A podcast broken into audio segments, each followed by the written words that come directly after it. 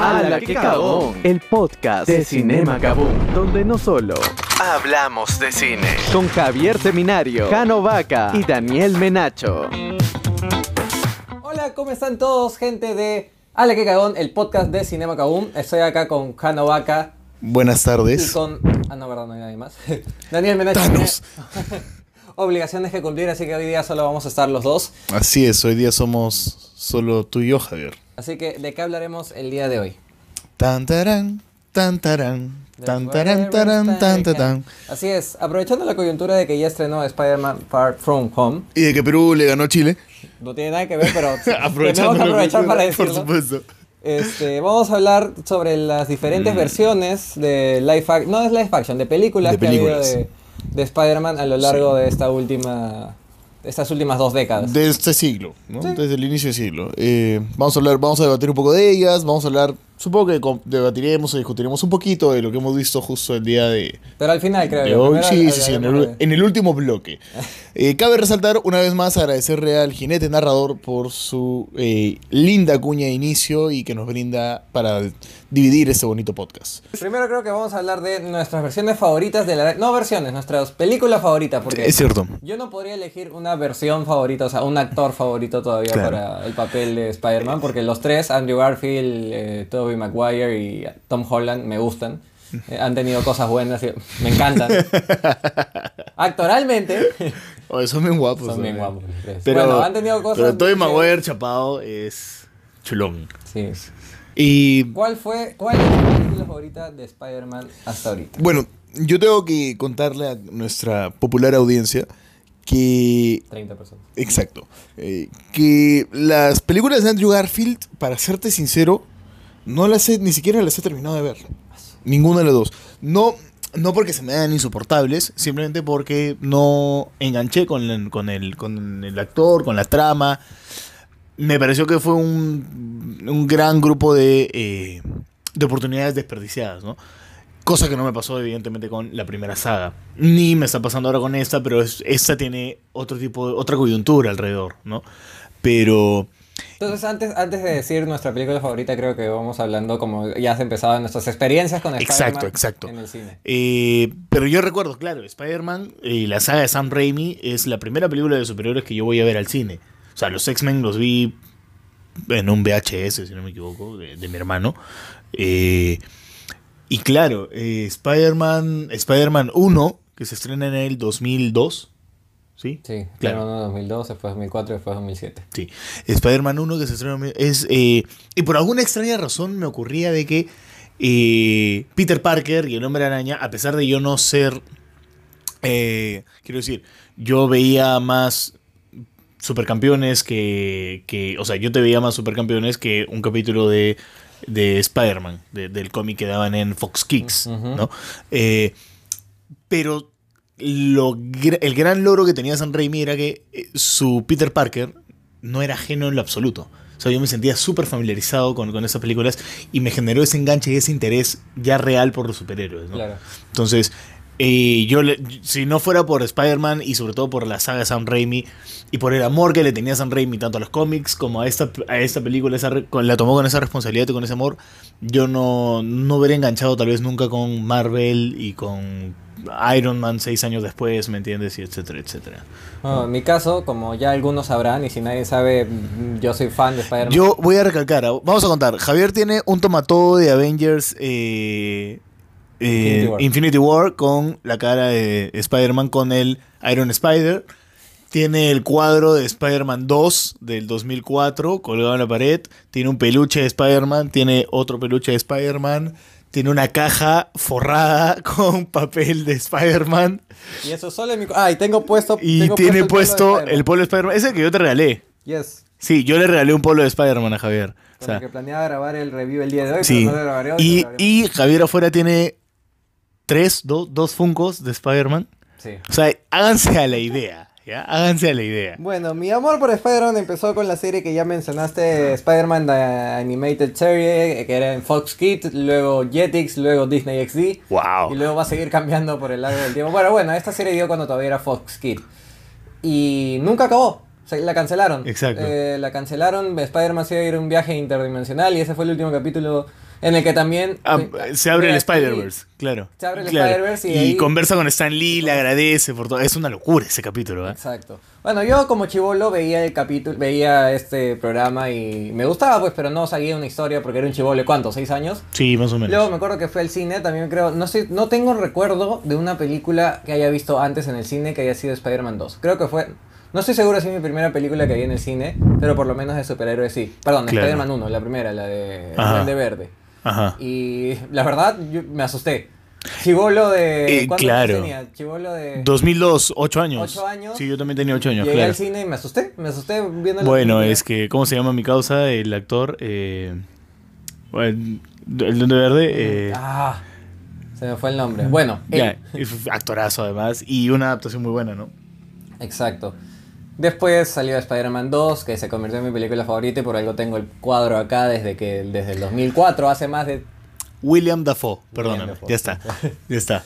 Tengo el cuadro de Spider-Man 2 hace 15 años acá en mi pared. Es, este cuadro es de, de cuando salió la película, así que esa antigüedad tiene. Salió Spider-Man 3 en el 2007 y a mí me gustó en ese momento. Después, obviamente, los años y La vejez. la vejez y el estudio de comunicación audiovisual me hizo dar cuenta que mierda de película. Claro, el, ana- el análisis, viéndola. el anali- eh, aprender el análisis aristotélico de Claro. inicio, nudo, desenlace, te dice qué carajos he visto. Pero, pero, este, creo que me faltó decir esto en el podcast pasado. Creo que Spider-Man 3 también es uno de mis gustos culposos. De todas Claro, maneras. Claro, sí, sí, sí. Yo creo que es mi gusto culposo. Olvídense de Thor, no dije nada de Thor. Este, pero igual tiene cosas rescatables. El problema es que intentaron meter demasiado en nada y, y, y en lo que pocos, bueno, no creo que ya, ya se sabe, es que uy, iba a haber un Spider-Man 4. Que todo el mundo le esperaba, pero Sam Raimi dijo, no, ya la cagué, ya fue. Lo cual es bien responsable también, ¿no? Sí, es como, o sea, eh, hay- podría hay- o sea, ser la gran Michael, Michael Bay, ¿me entiendes? Y, o sea, loco, eso hubiera sido desastroso, ¿me entiendes? Exacto. Después, años después, en el 2012, cuando ya salió la locura de los Avengers y todo lo demás, eh, en el 2012 salió Spider-Man y todo el mundo especulaba, ay, tal vez este nuevo Spider-Man va a estar con los Vengadores. Obviamente nunca fue así. Porque en el 2012 tampoco se sabía mucho esto de las negociaciones y todo eso. Así que salió Spider-Man 1, eh, de, perdón, The Amazing Spider-Man 1, en la que el villano era el lagarto, que también fue el primer villano en los cómics. Y bueno, también me sentí identificado, salió la 2, me gustó la película, pero ya era muy raro, era muy plástico el personaje, y ahí fue cuando todo se empezó a ir. Claro. Y se cumplió el sueño de muchos, vino Tom Holland y apareció Spider-Man en Civil War. Y así tuvimos a nuestro Spider-Man en el MCU. Que es una buena adaptación igual, ¿no? O sea, Así es. Bueno, muy aparte de esto, también he visto la serie de Spider-Man, después la que salía en Cartoon Network, después este, esta serie que salía en MTV, que era una. Una, que, que era una serie, pero que estaba entre la 2 y la 3, supuestamente. Ya. Este que era en 3D, la animación. Sí, sí, sí. De- claro, yo recuerdo do- dos, a- dos, a- dos eh, cartoons memorables también. Eh, este, creo que es de The Animate Series, que es el crossover de los X-Men con Spider-Man. Ya. Sí, hay un par de capítulos donde Spider-Man chambea con los X-Men.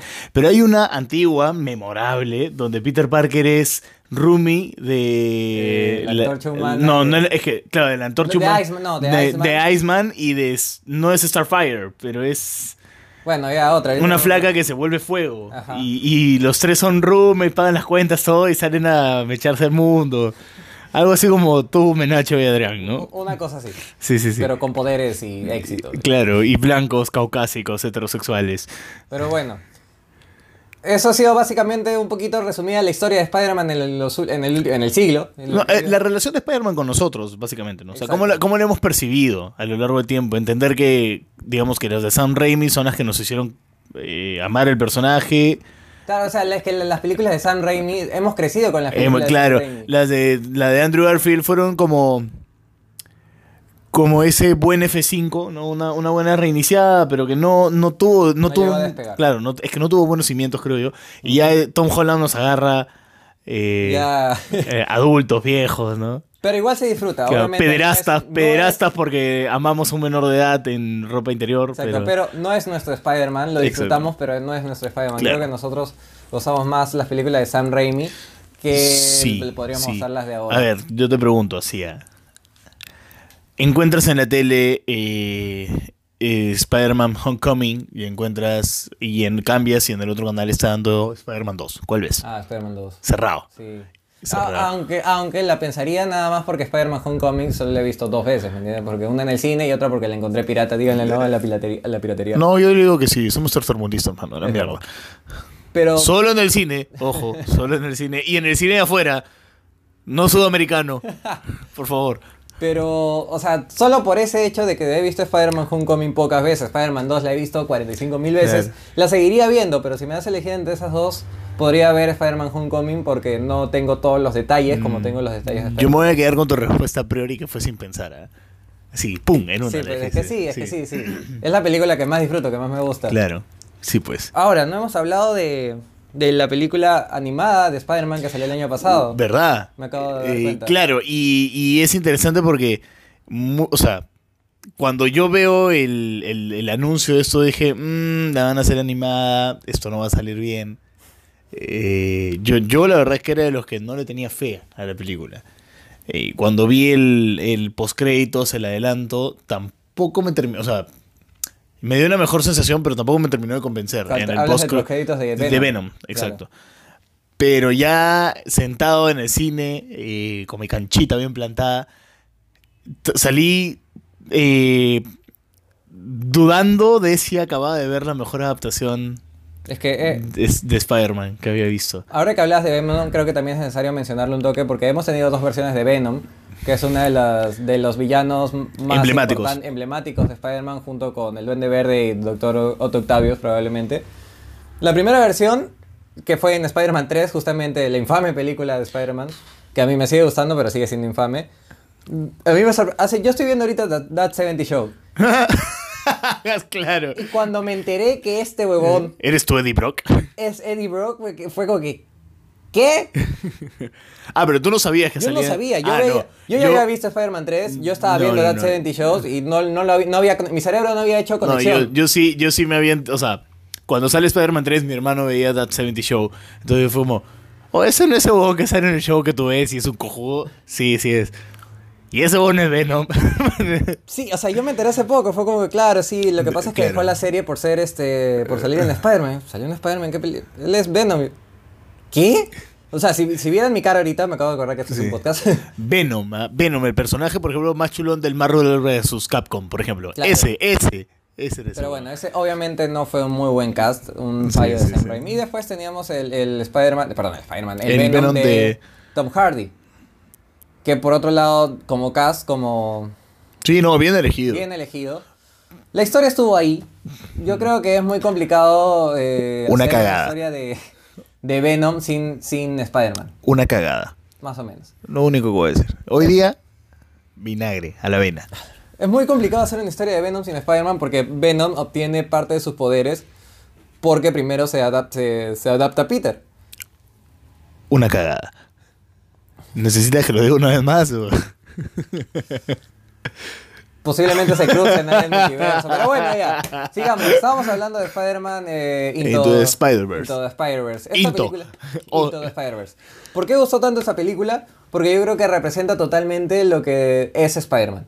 Sí. No, no es Peter Parker, es Miles Morales. Y cuando salió la película, salió el anuncio de la película y dijeron que la historia debe ser sobre Miles Morales, yo me quedé. ¿Cómo me van a quitar a Peter Parker? O sea, no me pueden quitar a Peter Parker. Claro. Pero luego vimos la película y yo creo que fue un muy buen resultado. O sea, Sí. te, te- te pusieron una historia en- animada que muy aparte tiene efectos bravazos, le dan esos efectos de cómics. Y pero la historia es, es la historia, la, la, la composición, o sea, hablar de composición visual en una película animada ya es como, animada y a 2D, digamos, es como un gran mérito, ¿no? Y donde, donde la, la composición visual ya te cuenta parte de la historia y la música, la música, o sea, yo me pegué un mes entero con el, con el Sí, playlist tiene, de... tiene música tiene música bravaza. con Anuel AA, leal hasta la muerte, baby. Este, así es, señores. Anuel está en el soundtrack de Spider-Man de- Into de the Spider-Verse. Pero bueno, lo, lo- lo importante de esta película, muy aparte de los efectos visuales de una película animada que son muy buenos porque te, te, te- te meten a un mundo de cómic, es la historia que tiene esto. O sea, Sí. es ese personaje que va a ser golpeado por la vida siempre, pero no importa lo que hagan, él siempre se tiene que levantar porque es Spider-Man. Exacto. Y un poder conlleva una gran responsabilidad. Exacto, bien, y Está funciona. tácito. O sea, eso de un poder conlleva una gran responsabilidad está tácito hace varias películas, Sí. pero se siente en cada Sí, una de las versiones de Spider-Man. Gracias Sam Raimi por dejarlo como Exacto. dogma Lo de fe. dejado como precedente. Así es. Bueno, hemos hablado largo y tendido de, de, lo- de la relación que ambos tenemos con Spider-Man. Eh, lo queremos mucho, tipazo. Este, pone los puchos, se pone las chelas. Eh, Y no chupa. este, pero bueno, y vamos a hacer una pequeña pausita. Y volviendo, vamos a decir nuestras películas favoritas de Spider-Man. Así es, yo creo que ese segmento, yo creo que ese segmento va a ser cortito y al pie porque creo que vamos a estar de acuerdo, pero Sí. este, ya volvemos. ¡Hala, qué cagón! El podcast de Cinema Kaboom, donde no solo hablamos de cine.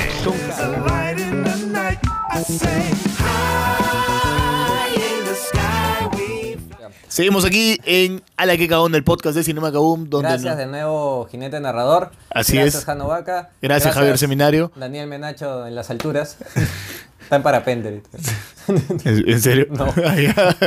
Bueno, eh, en este segundo segmento del podcast vamos a conversar sobre nuestras, eh, nuestras adaptaciones, nuestras películas favoritas de todo este eh, multiverso y Este, intraverso arácnido. Así que, bueno, ¿quién empieza? ¿Tú, ¿O lo decimos juntos? Sí, yo creo que lo decimos juntos. Muy bien, nuestra película favorita es 1, 2, 3. Spider-Man 2 de Así Sam es, Raimi. De la saga de Sam Raimi estamos hablando en la que el villano fue Otto Octavius. La primera película dejó buenos precedentes, dejó Así es. Un, un villano muy chévere que obviamente se murió. Claro, te- tenías un villano bien actuado, con unas motivaciones bien planteadas, no era malo solo porque era malo. Este, que era además una imagen paterna para Peter. Claro, que y tenía ahí vínculo con el Peter. conflicto entre Peters, qué es lo que tiene que hacer. Entre Peters. Claro, en cómo, cómo Peter. eh, ¿qué, qué prioriza, verdad? O sea, la, la ética, lo que se tiene que hacer, los intereses personales. Y, Exacto. y superar eso para la 2, creo que yo que era el gran reto y lo supera, ¿no? Lo y con creces. Eh, eh, Spider-Man 2 tiene esta misma temática del villano que también es una figura paterna para Peter. Estamos hablando de Otto Octavius, el doctor que lo conoce y lo trata prácticamente, lo adopta como un hijo científico. Claro, como- interpretado magistralmente por Alfred Molina. por Alfred Molina. Un- actor caleta para nuestra generación, pero Alfred Molina es Exacto.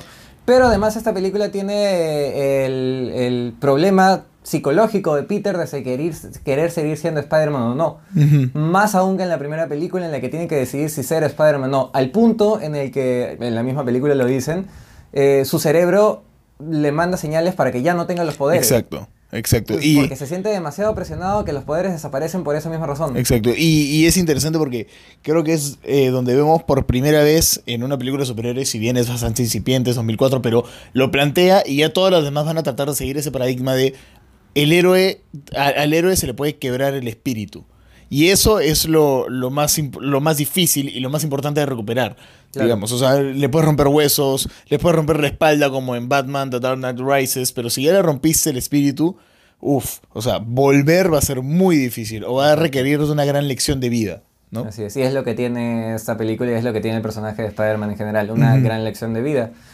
Eh, aparte de esto, que es la historia, los efectos visuales para el ser el 2004 Sí. o para ser el 2002 son bravazos. Sí, sí, sí. Eh, los crees. No, y no solamente eso, o sea, la cantidad de horas que se van a haber tirado Raimi y su gente para cranear cómo se, o sea, cómo se balancea Spider-Man, cómo eh, la, la física que eso requería. Por ahí, por ahí hay uno que otro quinceada, como cuando en la primera Mary Jane el, el viento le bota el cabello para el otro lado, contrario en dirección Sí, a la sí, que sí, claro. Pero bueno, Sí, bueno, son cosas que pasan. son cosas que uno no se da cuenta hasta que te las muestra. Sí, sí, sí, es cierto, es cierto. O, por ejemplo, en la 2, cuando ya salvó a Mary Jane, están saliendo de la nueva estación de del Doctor Octopus en una telaraña que nadie sabe de dónde está colgada. ¿me entiendes? Pero bueno, son detalles que en el momento uno no los percibe y que ya te, ya, como yo digo, vinagre a la vena, y ¿no? Pero... Y, y además, sabrosísimos memes y referencias que deja esta, Uf, sí. Sí, sí, sí. Empezando por la mejor, la mejor, la mejor adaptación de un personaje de cómic en la historia del cine de superhéroes que se puede, que se puede haber hecho en el mundo. Y estamos hablando de JJ Jameson, Exacto. interpretado por J.K. Simmons. O sea, nada más. Hasta suena sí, todavía, nada ¿no? más. Nada más. tienen ritmo los Sí, nombres. sí, sí, sí, sí. Nada más. Realmente es, creo, de verdad, sin temor a equivocarme, puedo decir que es el personaje mejor adaptado de los cómics Al cine. Al cine. Eh, de lejos, ¿ah? de lejos, de lejos, de lejos, de lejos. Ni, ni Tony Stark de Downey Jr., ni... No, para mí no hay. Para mí no hay. Bueno, ya que resolvimos rápidamente cuál es nuestra versión Sí, favorita. Spider-Man. No, no fue necesario tanta mecha. Aunque Javier, Ja- Javier le, je- te- tiene un tema ahí, ¿ah? Ah, sí, yo tengo tema, o sea, lo elijo porque Peter Parker siempre va a ser mi favorito, pero Spider-Man e Into the Spider-Man me pareció una película muy bien hecha. ¿Qué? Muy bien hecha, muy bien hecha. Muy buena, muy buena. Muy Sí. bien hecha, eh, justamente por los argumentos que ya dimos hace un toque. O sea, lograron representar en Miles Morales lo que significa ser Spider-Man. Eh, lograron hacer de Peter Parker en la película de Spider-Man Into the Spider-Verse un gran mentor. Exacto. Y justamente de alguien que ya se le había roto el espíritu. Y ya no quería seguir siendo Spider-Man, pero... Esta, esta, y, y de un humor fantástico, ¿no? Es, Pero lo estoy manejando como un campeón. Y llorando en latina, todo gordo con el traje hasta las huevas. Como, qué bien. O sea, efectivamente, eso es, es- eso, eso debe ser ser Spider-Man, pues, ¿no? O sea, Exacto.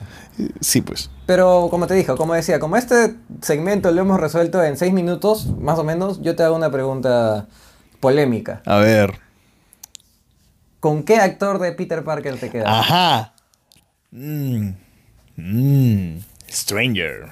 Where do you buy it? Where do you sell it? ¿Has jugado Resident Evil 4? Ya, este, me he pegado con esa frasecita. Eh, a ver. Decir Tobey Maguire porque infancia. Hablando de Resident Evil, lo que me acabo de acordar es... ¡Atrás de ti! Detrás, detrás de ti, imbécil. No, sí, oye, ese Paréntesis juego. inútil Sí, del- no, ese juego. Uf, uf, uf. El alcalde. Arrugo. Bueno, este. Decir Tobey Maguire porque infancia creo que me parece muy simplista. No, es muy fácil decir eso. Eh, definitivamente lo, lo- lo otro simplista sería decir eh, tomo lo mejor de los tres y ya. Yo tengo que admitir que el... eh, a ver, siempre dejando en claro que estas películas están hechas no para los fanáticos del cómic. O sea, sorry gente, no es así, no funciona así. Esto es para ca- captar nueva gente, para que la señora lleve a su hijito a ver eh, Spider-Man the Spider-Verse y luego lo lleve a ver eh, Far From Home, y etcétera, etcétera. Este, pero yo me quedo con Holland. Con Holland. Sí, sí, sí. Yo me quedo con Holland porque me parece que toma lo mejor de Maguire, toma lo mejor de Andrew Garfield en cuanto a. Es un tipo cool, pero es un tipo muy sensible también. Al ser un. O sea, lo ideal es que al ser un actor que empezó tan joven con el personaje, eh, le da esa. Esa capacidad que los otros dos, que ya eran un par de adultos, no tenían. Esa, esa de verse verdaderamente vulnerable por ser un niño. Entonces, por ahí me quedo con él. eh, por las habilidades físicas que el propio, el propio actor tiene. O sea, To- Tom Holland, googleen en, en- en sus videos haciendo acrobacias, el tipo es un crack.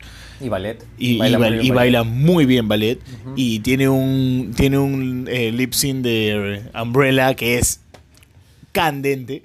Yo quiero Eh, poner un, un paréntesis aquí porque justamente me acordé de lo de ballet. Le- hace poco Tom Holland dio unas declaraciones en las que decía que eh, no le importaba que le decían gay, él hacía ballet y estaba rodeado de chicas y lo han atacado movimientos feministas por La, la gente, la gente ya está. Sí. Sí, sí, sí. Es que es un, es un chivolo de 10 Obviamente a, esos 10 a los 16 años, 16 años vas a pensar así. Y si eres chica y estás rodeado de un montón de chicos guapos, también probablemente... Posiblemente. Bueno, igual, Tom Holland ya no, ya no tiene 16, o sea, ya es un chivolo que creo que tiene 21 el niño, pero, pero, 21 ahí. pero Tampoco aún somos- así, Tampoco somos tan viejos, Jano. pero aún así, eh, me pareció la forma más inteligente de precisamente tomar con humor eh, el hecho de que lo jodan por, por amaneramiento o, o, o una orientación sexual diferente, pero, pero ya realmente la gente se araña por todo. Sí. O sea, Es verdad. de verdad, de verdad.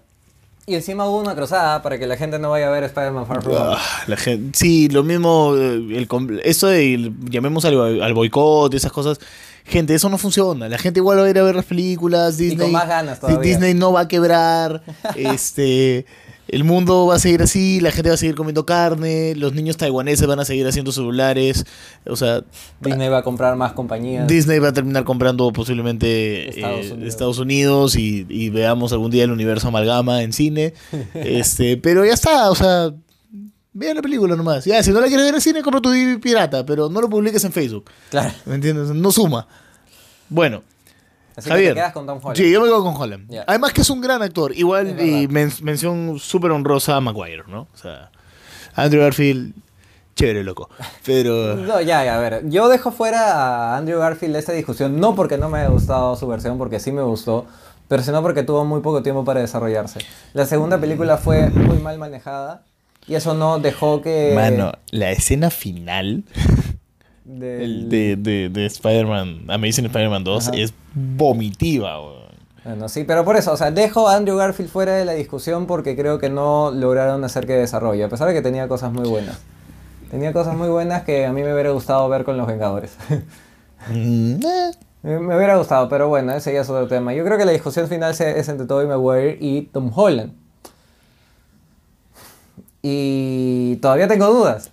O sea, Tobey Maguire no es por infancia, sino porque justamente esto me di cuenta el otro día viendo los reviews de, de Mr. X.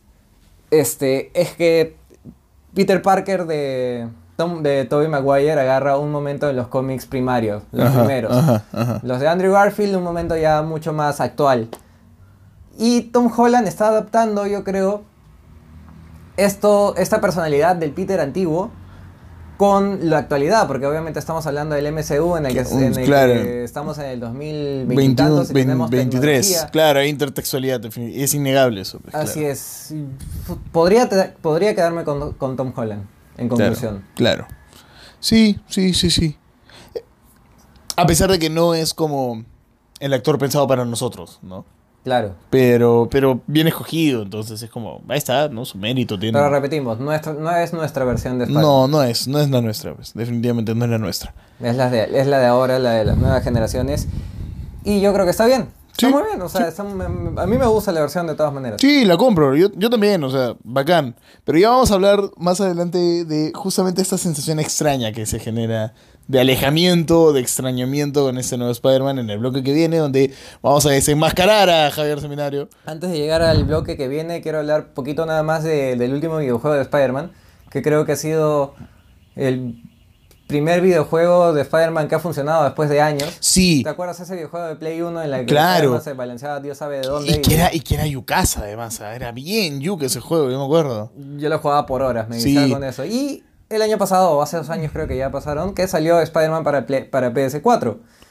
En el que, muy aparte de la jugabilidad, que es buenísima, tiene una historia muy chévere también. Y que puedes jugarlo con diferentes personajes y, y- cosas. ¿no? Aquí en esta versión del, del juego de Spider-Man estamos hablando de un, de un Peter ya maduro que ya tiene- lleva varios años siendo Spider-Man Ujú, ujú. y que ya pasó por todo esto del tío Ben y... Y te van introduciendo también de alguna manera la historia de Miles. Ah, ya, a poquito claro. introducen la historia de Miles, pero Bacán. con Peter siendo el personaje principal Claro. siempre. Te traen easter eggs como la tarjeta de Matt Murdock, eh, Daredevil, Claro. o la Torre de los Vengadores en la historia. Claro, Que claro. por ahí puede abrir mucho más, ¿no? Por- Por ejemplo, un, un buen personaje que yo espero que ya se empiece a introducir, a pesar de que ya existe uno en Netflix, pero sería paja ver un, un Punisher en, en, en las que vienen de Spider-Man, ¿no? De Tom Holland. Yo voto por el mismo actor. ¿ah? Porque supuestamente sí, sí. están en Es- o sea, claro, se supone que es canon. Entonces, Ajá. este ahí tendremos que, se tendría que ver la forma de cómo, cómo relacionarse, pero Sobre todo ahora cómo terminó Spider-Man Far From Home. ya vamos a hablar de eso. Así en el que, bloque que viene, en el bloque que viene eh, hablaremos mira, aprovechen, aprovechen esta pausa que, que va a ofrecer el jinete narrador para ir, preparar canchita, ¿ya? comprarse una bebida gaseosa alta en azúcar con octógonos, con todos los octógonos, Alto de sodio también. porque lo que viene va a ser un un careo. Va a ser, claro, va a ser Bueno, yo creo que va a ser un, hablar un, un Butters versus. Claro, no, cine- no, todavía, ahorita se lo come todavía, no, ¿cómo se llama este, el, el que dirigía el útero, que le hizo el pare a Butters? Ah, eso no me acuerdo. Ya bueno, eso, eso va a ser esto, va, a ser un, Bueno, ya volvemos sobre el Spider-Man de Tom Holland y sobre todo sobre Spider-Man Far From Home. así es. Ya venimos. ¡Hala, qué cagón! El podcast de Cinema Kaboom, donde no solo hablamos de cine.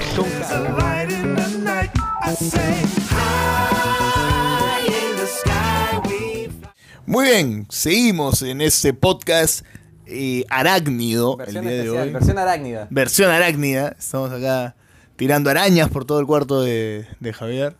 Este, Primero yo creo que podemos em- empezar hablando un poquito del de Spider-Man de Tom Holland, que ya dijimos en la en el bloque anterior que podría, posiblemente es la, es la mejor versión que hemos visto de Peter Parker de Spider-Man mm, en el cine.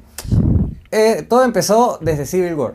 No, desde un año antes, cuando anunciaron que, el, que Sony, claro, que Sony atracó. Que Sony y, y Marvel hicieron un trato y que Spider-Man iba a salir en una película del, eh, del MCU y después iba a tener su propia película.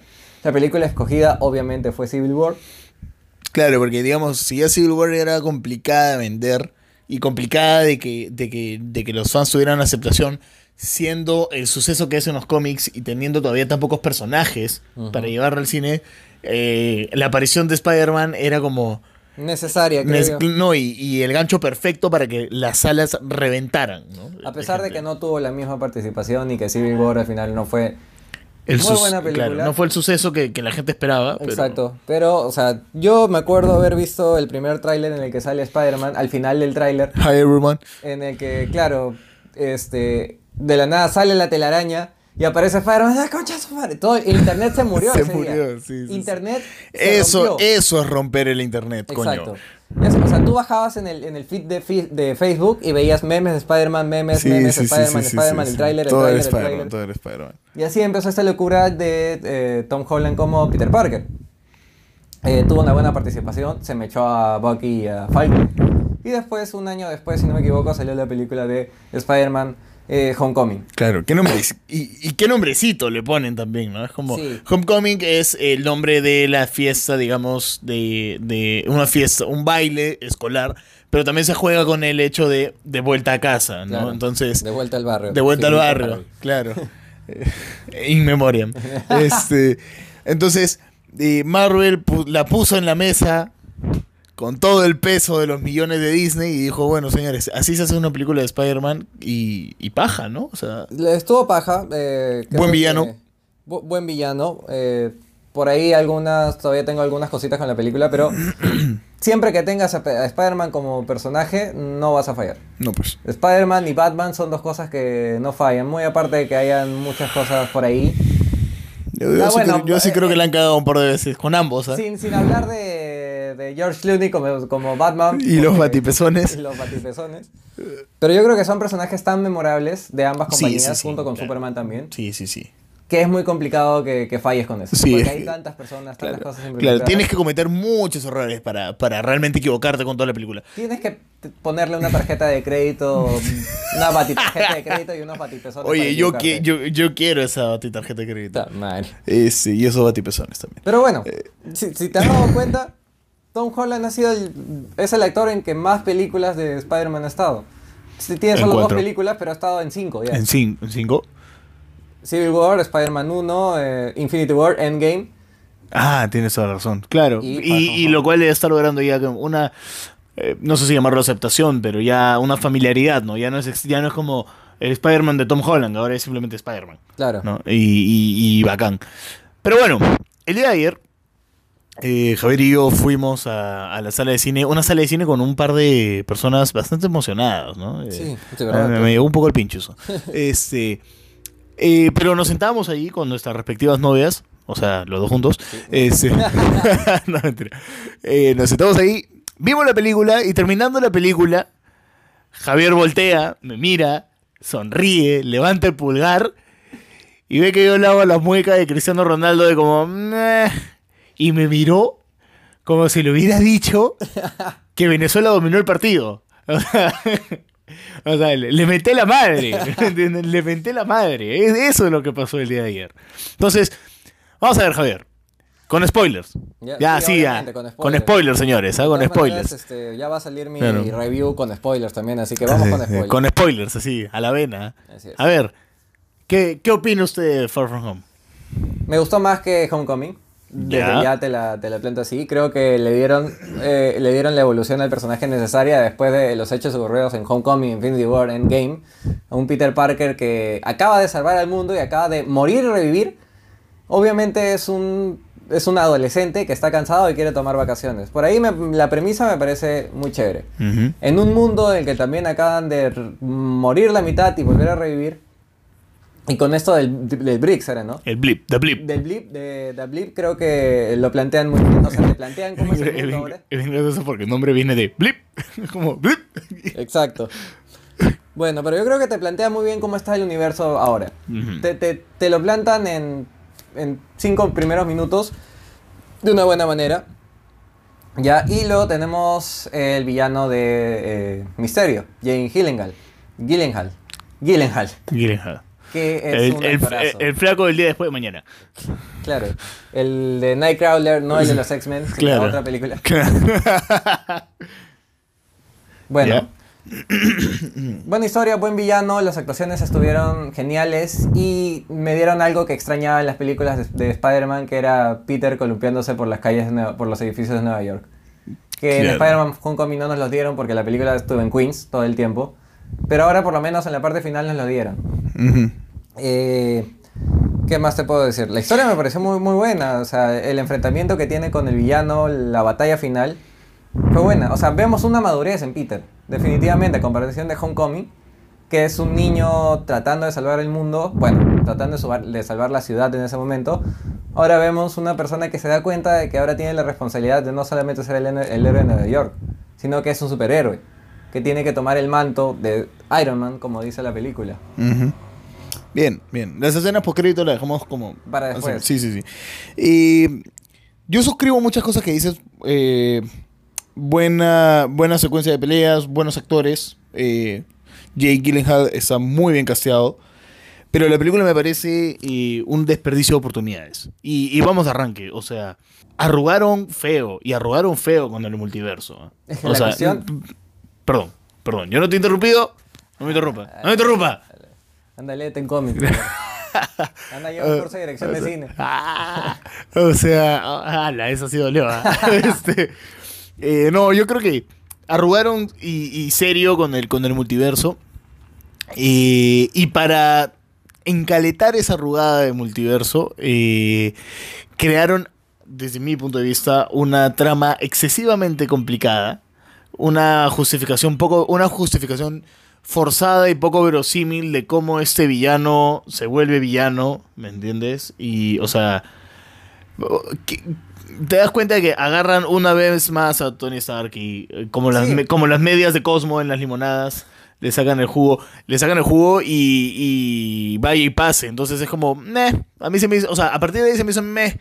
Y la película se me vuelve muy interesante ya cuando, cuando esta- estos drones, eh, o sea, durante el nudo de la película yo estaba a punto de irme y decir qué cojudez acabo de ver, ¿me entiendes? Pero una vez que ya eh, Misterio la, la pone entera sobre la mesa con todo el poder de los drones, ahí es donde termino de convencerme tal vez de que funciona. Pero ya el simple hecho de que la película haya tenido problemas para convencerme de que funcione, cosa que por ejemplo Homecoming no tuvo, ¿entiendes? O sea, para mí Homecoming funciona de principio a fin, eh, esta no. Esta, eh, el fanservice, los, los o sea, la gente de Disney se enamoró del fanservice, en los trailers nos vendió el tema del multiverso, y, lo, y no está mal que no, lo- no está mal que, que, que no lo hayan hecho, pero o sea, o sea, yo sí siento el, uy, no, no, no, no, no, nos, estamos, nos vamos a meter con algo que no podemos manejar. Entonces, este, y yo creo que Marvel y Kevin Feige sí tienen la capacidad de resolver ese tipo de problemas. Lo resolvieron en Endgame, ¿me entiendes? O sea, con un tema tan complicado como los viajes, como los viajes en el tiempo, se resolvió bien. Evidentemente, no vamos a comparar la, com- la complejidad de Endgame con una película individual de Spider-Man, pero ¿sabes a qué me refiero? O sea, yo siento que mucho más interesante hubiera resultado que Misterio eh, sea efectivamente una eh, sea efectivamente de otro universo y que venga aquí por las razones eh, eh, unilaterales que demostraban porque la película se hace recontra evidente O sea, no, no me sorprendí para nada en el cine, ¿me entiendes? O sea, me senté, vi la presentación, vi la presentación de J.J. Gyllenhaal, lo vi en Venecia peleando con Spider-Man y de ese momento me di cuenta, este tipo es una mierda de persona. Cuando Peter Parker le va a entregar los lentes es como, wow, o sea, no puede ser posible. O sea, tú dices, tú hablas de la maduración de Peter Parker. No es posible que no se dé cuenta de lo evidentemente claro que está que este tipo no es una buena persona. No existe la palabra maduración. No, no existe. No. Mm. Gil, encima lo estabas, lo estabas defendiendo. No, yo estaba convencido de que existía. Pero, pero, pero nada, eso, básicamente eso. La película se me vuelve inverosímil, ¿ok? No irreal. Estamos hablando de películas de superhéroes, señores. o sea, no podemos hablar de realidad, pero sí inverosímil. O sea, me cuesta creer que este chico tan talentoso, tan particularmente genial y, diferente particular, no, no, o sea, carajo, no pille que este tipo lo está agarrando de cojudo, ¿me entiendes? O sea, eso, eso básicamente es lo que me genera las terribles dudas de la película. Y por eso es que yo te dije ayer lo de 7 de 10, ¿me Ya. entiendes? O sea, para mí es eso, la arrugada con el multiverso y lo increíblemente predecible que es la película. Ya. Ahora. Tienes razón en casi todo. Pero no creo que haya sido una arrugada. No es arrugada porque desde un inicio ya tienen planteado lo que va a ser la película. Nos vendieron a nosotros la idea del multiverso. Que lo usaron para, para, para ponernos así. Ellos nunca, nunca tuvieron la intención de, de poner un multiverso en esa película. Claro. Eh, Fue la intención de hacernos creer lo del multiverso, por eso no creo que haya sido arrugada. Posiblemente lo vayan a poner después porque nunca, tampoco han negado la, la teoría de los multiversos, o sea, sí existen los multiversos dentro del MCU. Pero yo estoy seguro que nunca tuvieron planeado, fue una metida de rata para que vayamos a ver, o sea, para que vayamos a ver con más ganas la pel de película con la que ya teníamos. Pero sí, tienes razón, no me pareció muy buena idea porque fue vendernos gato por liebre desde un inicio, así que por ese lado creo que tienes razón. Por el otro lado, lo que dice es el proceso de maduración, el proceso de madurez de Peter. Justamente esa es la parte en la que Peter todavía no se da cuenta de la responsabilidad que tiene. O sea, esa es la parte en la que Peter todavía no entiende que es el que tiene que llevar el manto y quiere ser un adolescente normal. Todavía no llega al nivel de eh, un gran poder conlleva una gran responsabilidad que va a llegar al, al momento cumbre de la película, que es cuando se da cuenta. Perdón, pero ¿no te parece que esa lección ya la aprendió en la película anterior con si no eres nada sin el traje, no mereces el traje? Sí, pero ese es otro, ese es otro tema, porque estamos hablando de un, de un Peter que no ha pasado todo lo que ha pasado ahora. O sea, como ya te repito, la película de Homecoming termina en Peter salvando... Queens. los- ¿Qué? Queens. Salvando, no Queen, salvando los objetos de Tony para que el villano no haga cosas malas. Pero el villano no planeaba destruir el mundo. Pasó Infinity War y Endgame en la que tuvo que luchar contra un extraterrestre súper poderoso que, que mató a la mitad de población mundial y que luego casi, casi muere por un montón de láseres del- que venían del cielo. Termina todo eso uno quiere irse de viaje como un adolescente normal. No ha tenido tiempo de usar ser un adolescente normal y por eso es que le nacen todas estas dudas. Claro. Tú me, o sea, me dices esto de que pudo haberlo aprendido en la primera película, pero lo mismo con, con el Peter Parker de Tobey Maguire, que en la primera película le mataron al tío, después aprendió la lección, después en la 2 ya no quería ser Spider-Man, pero después entendió que sí tenía que ser Spider-Man de nuevo. claro, o sea, ahí te doy la mano. Es el eterno conflicto de Spider-Man, ¿no? Pero me parece que la ejecución no es la más prolija, en todo caso. ¿Me entiendes? O sea, me parece que esa lección hubiera sido mucho más potente si es que verdaderamente este tipo venía de otro universo, ¿me entiendes? Eso, eso me hubiera gustado Claro, a mí, que el, tío, que el exacto. tío viniera de otro universo, Exacto. que venga a engañar a todos, pero que igual sea de otro universo. Exacto, Y que en el exacto. otro universo él haya sido villano y, y pasó todo eso. Claro, y, y que viene acá a meter terror por el simple hecho de que requiere algo que hay en este universo que no hay en el otro para salvarlo o para dominarlo o qué sé yo. Ahora, esto de, de Misterio siendo el malo, yo lo sabía desde antes porque esa es la, la historia de los cómics de No, Por supuesto, por supuesto, pero no me, o sea, que no se, no, no te vayas por la fácil, guionista maldito, ¿me entiendes? O sea, a eso voy, es como loco, ya pues, o sea, ¿qué más? Eh, en lenguaje de medios te, te- te- te lo enseñan, o sea, si tu personaje es muy amable, el público va a sospechar en una. Claro. Entonces lo hace, lo hace más bueno loco que, que la oreja Flores, ¿me entiendes? Entonces, cálmate un poquito, cálmate un poquito, no exageres tampoco. Entonces, ese es el problema. Otra cosa, y también que yo le encuentro la- que la primera, los primeros 40 minutos para mí son insufribles. Hay chistes que no funcionan, los personajes, digamos, eh, eh, ju- justo hoy de la mañana vi la reseña de Mr. X y, y era, era, yo decía, puta, ¿por qué? ¿por qué la primera hora me estaba quedando dormido? Y es que los personajes que están alrededor de Peter, los amigos, y, son un desastre. A mí tampoco me parece, no me parece eso. A mí, a mí, a mí me parece parecen que son un desastre. Eso, eso suma la y falta de verosimilitud que tiene la película. ¿Me entiendes? Es un desastre, realmente. No funciona, no me la creo. El problema tal vez es que le han tratado de meter mucha mucha historia a eso, a eso de los amigos de Peter. Sí, cuando no es necesario. No es necesario. Pero yo, yo creo que la película ha tenido la cantidad de chistes necesarios. No, tienen ahí, yo- tienen unos cuantos que están de más, o Yo sea. no me he sentido por lo menos como en Thor Ragnarok o como en Ant-Man, que un par de chistes era como que ya tiene... Man, ya, ya. qué loco, a mí me pasa todo lo contrario con esas dos pelas. ¿Sí? Sí, para mí todo funciona en esas dos. Es que para mí ya tiene un par de chistes. Ah, la miércoles. ¿En serio? en esta película yo creo que te dan el espacio para reírte y el no, espacio no. para ponerte serio. No, no, no, quítate, quítate la venda de los ojos, Javier. Suelta la matraca, suelta la matraca. No, pero en serio, o sea, te dan tiempo. Tiene parte en la que está recordando a Tony y en la película se pone seria. Sí, O sí, sea, sí. se- eh, la relación, el vínculo paternal que le dan con Happy en el momento en el que Peter empieza a construir el, su traje, también me parece paja. De verdad, ¿Qué cosa? casi me voy del cine cuando Bon dijo Led Zeppelin, ¿eh? ¿Te acuerdas? no? Le, le pone este Back in Black y Bon dijo Great, I love Led Zeppelin. Y fue como, uff, ya, eso fue demasiado, ya. Yo entiendo que este es un Spider-Man eh, Centennial, eh, hashtag eh, Spidey, hashtag Love, pero, mano, ya, demasiado, ya, ya, demasiado. Muy pulpín, ya. Pero fue muy baja esa escena en la que empiezan a construir Sí, sí, sí, sí. Sí, Sí, definitivamente. Lo, lo- lo que sí tiene la Te lleva- pela... te lleva en una Sí, Man. lo que sí tiene la pela es emotividad. Eso sí, eso sí no se lo discuto. La pela tiene una emotividad muy bien hecha. Ahora discutamos por favor las escenas post créditos. Ya, eso es lo que te voy a decir. Si, el, si la película en general me parece una película recontra conservadora, recontra mojigata, no, no, no, no, sale, no sale tocando, ¿me entiendes? Con las. Con la segunda más o menos, pero con la primera escena post créditos, o sea, que fue loco. Todo lo que no arriesgas en la película, ¡po mierda! Creo- pongo todo en la escena eso- post créditos. Yo creo que, más, yo creo que esa parte, esa escena post créditos, yo creo que estaba en el corte final. En el corte final. Pero dijeron, oye, eso está bien baja, hay que ponerlo después de los Sí, sí, créditos. sí, sí, sí.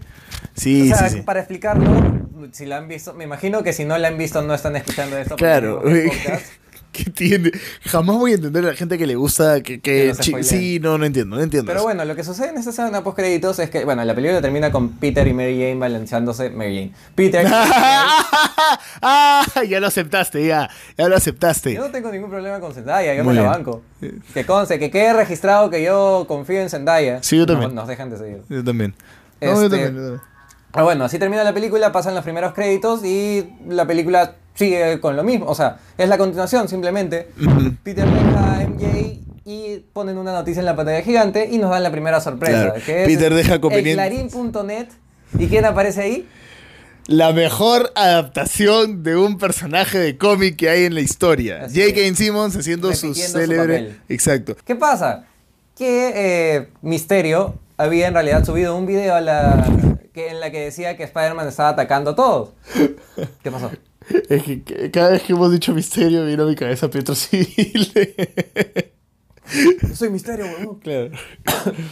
Y no solo eso, sino que la película termina con que revelan la identidad de Peter Parker a todo el mundo. En Times Square, man, En como, Times Square. Y ¡pum! obviamente, Claro. obviamente ese noticiero lo están pasando en muchas partes más de Estados Unidos y que esta noticia va a rebotar en 5 segundos en Mm, Sí, todo el claro, mundo. porque vivimos, vi- o sea, conviven en un mundo de redes sociales ya. eso. Exacto. O sea, hemos vivido, hemos crecido con este Spider-Man que no sabemos su identidad. Y aquí, en dos películas de Spider-Man, ¡Pum! Sí. ya todo el mundo sabe quién es Eso, eso me parece excesivamente riesgoso. Sí. Por ejemplo, o sea, yo pedía riesgo en la pela, pero no Pero- esto. ¡Oh! No, es que no esto, porque esto es, me parece, va a forzar una tercera parte que se va a tener que centrar solamente en eso, ¿me entiendes? Cuando a mí me gustaría ver otro tipo de cosas. Porque no están pensando en Peter Parker que solo para una tercera parte. No, están pensando pues, en un o Peter sea. Parker que lleve, que, que guíe todo el universo. Y por eso Exacto. le están dando esta responsabilidad. No solamente de ser la cara de los Vengadores que, que ahora en el mundo, sino también le están dando la carga de que todo el mundo va a saber su identidad. Y no solo eso, le están poniendo en el, en el lío eh, mediático que siempre está Spider-Man. Sí. Que algunos piensan que es bueno, un- unos piensan que es malo. Hasta Exacto. esta película todo el mundo quería Spider-Man. Los ciudadanos de Nueva York. Pero vamos a ver ahora, porque encima Misterio, que era una persona que se estaba ganando. Carajo. Misterio, que era una persona que se estaba ganando la aceptación eh, mediática, sube este video encima recontra. O sea, digamos que en la idea colectiva de cómo hacer un viral está perfectamente bien hecho, ¿no? Ajá. O sea, y, y suelta esto, es como. Wow, ¿no? O sea, es, es el Fujimorismo hecho. Hecho, hecho su- supervillano. Así ¿no? es.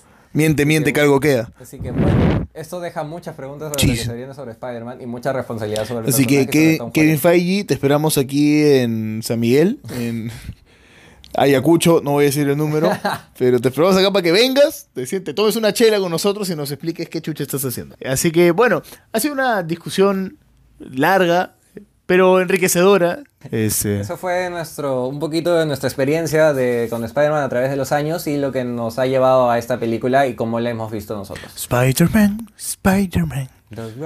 Spider-Man. Muy bien.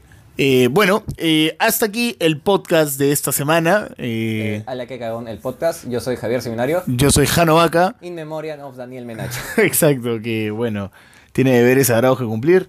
No va a descansar hasta quemar el último pucho. Eh, así que nada, por favor síganos en todas nuestras redes sociales. Escriban al Instagram de Cinema Kaboom sobre qué cosa quieren que debatamos aquí en el podcast, qué videos les gustarían. Se viene una época feliz porque yo acabé finales, Javier, Javier también. Estoy desempleado. Este, eso va a cambiar, amigo. Este, así que se viene mucho contenido en las páginas, estén atentos y cualquier cosa, nos vemos en el cine, pues. Nos vemos en el cine. Adiós. ¡Chao!